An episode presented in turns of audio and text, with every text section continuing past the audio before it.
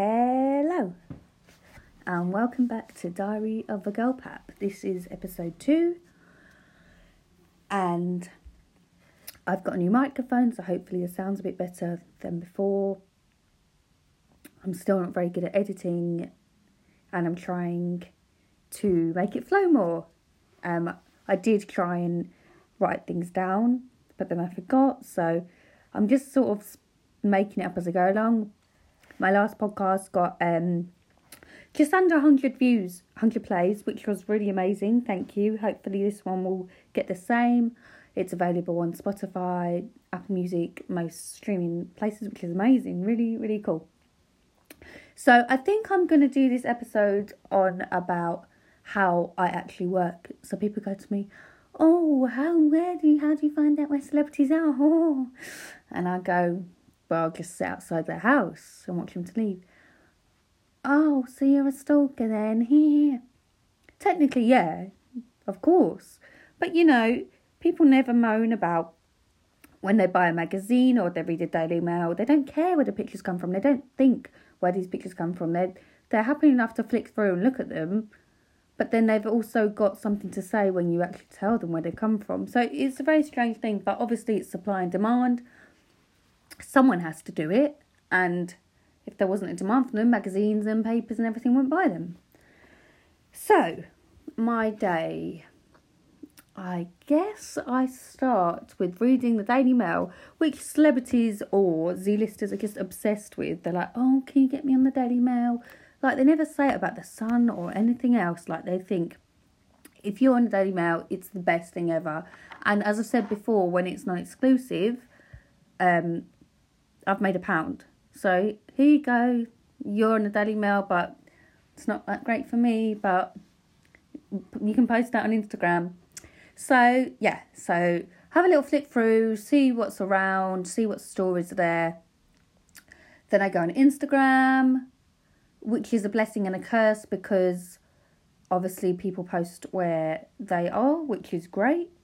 Um, but then say you get a set of someone and then they post a picture on Instagram, everywhere is going to grab that for free instead of paying for our photos. So it sort of messes it up for us in that aspect aspect as well, which is a shame. Or or even when people just steal our pictures off the Daily Mail, Instagram them, and then magazines use that. So it's it's very frustrating. But there has been a few things recently where celebrities obviously do get um they have to pay to use our pictures because it is theft, and it, that's another subject I'll touch on another time. So I live in Essex, obviously, and so that's my kind of thing. As I said before, I'm very lucky to have Towie and other people around where I live. So I have a little circuit of which I do. You have a look if people's cars are there. I don't really want to give away too much, and I don't really want to sound too creepy, really. Um, but you basically wait till they go out. And, you know, the best pictures are when they don't see you because you want to get them doing normal things. Oh, look, they're just like us. They've gone out with no makeup. They're this or that. Um, they're the best pictures. And oh no, I didn't want to do um and ah and stop, but I've sort of just lost my train of thought. Anyway, so it could be an hour, it could be two, it could be nine, it could be whatever, how long I'm sitting there. And it's, I've got ADHD. I do not have a lot of patience. I always need to fidget, I need to do something. So for me to train myself to sit at these places for a very long time has been so hard. I think that's why paps like ring each other a lot because I think we're just a bit lonely. It's a very lonely job and it did having this job sort of did sort of hinder my mental health a little bit with the loneliness, but I'm I'm all right now.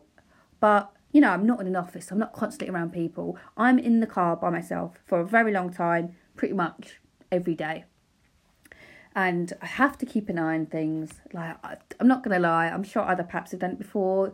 You know, we try we watch a little thing on Netflix, or you have a little scroll, and you look up and the car's gone. Great, what a waste. So things like that happen, which is really, really annoying, but time goes so slow as well. And all you've got to do is think, you know, girls overthink anyway, of so I'm just thinking, oh, why did I say that last week? Or, oh, I shouldn't have done that. You know, just stupid things that other people don't do during the day because they're so busy. But remember, if I don't go out to work and take a picture, I do not make money. But I could take a picture, it doesn't mean it's going to sell. So it sort of swings and roundabouts with, well, I have to get up, I have to go to work. Am I going to make money? Hope so. So I've spent, I would say the most I've spent sitting at someone's is like a week. So I'd, I'll go home, go back next day, go home, go back next. And it's been really frustrating, frustrating and really you know, it can knock you down a little bit. But you think if I'm if I get this, it's going to be all worth it. And there has been times where, in the end, finally I have got it and it was worth it. Other times you just don't get it, or you don't go back one day and then someone else gets it, and it's you're just so close and not so far. But I don't have any jealousy to any other pap or anything. I always say fair play, well done. We can't get it all. I'm sure that they've had something that I want to get. I might have had something they want to get it's dog eat dog, and we all deserve whatever we do to put the work in, to be honest. So, also, I've been really lucky within my area where I've genuinely bumped into people. I'm just driving around, you know, in the flow of things, and I can just spot someone's car, you know. We have to remember people's number plates, and I'm really good at that. And it's like you're just driving around, but you're always on alert, like your eyes are like a like a scanner and you're like, oh, that's celebrity. So I've been really lucky in that sense where I genuinely have bumped into people. And if you tell people, oh, I just bumped into them, they won't believe you, but it's genuinely true. And I've been really lucky in that sense. And the same with like um, film sets. So us perhaps we see film set signs, which are like arrows, bright arrow signs. People might have seen them. And you sort of just bump into them when you're driving and find unexpected things. Like I found um, when I was working with another pup at the time, we found this. We followed the signs and it took us to um, Hampstead and we found Bridget Jones. Not Bridget Jones.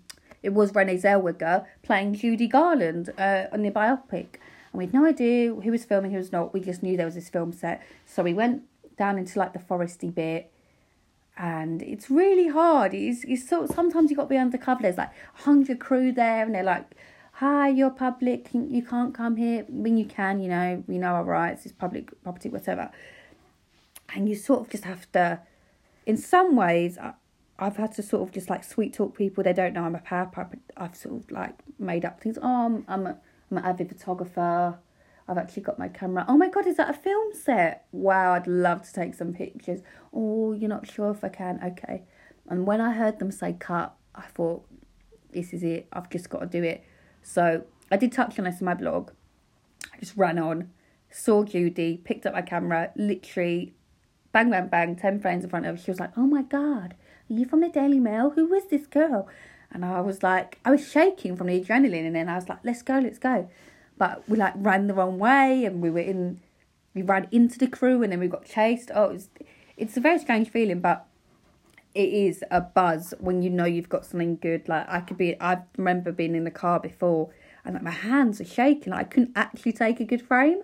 And because i knew this was a big thing but even in the end if i have taken a muzzy frame all the frames i think aren't aren't the best, you know, oh, it's proper pap though, but it's a little bit muzzy. They've still sold. I might not have been happy with that but it doesn't matter. It's raw, it's real.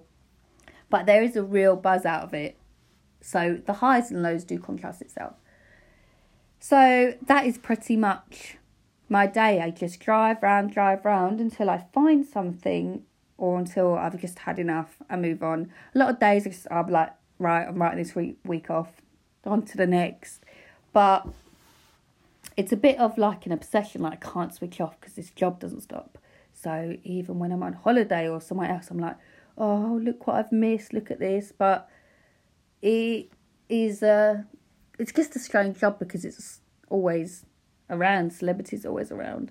But that's just a little insight of my episode two of how I work. And I hope you enjoyed it and you'll come back to listen again. Bye.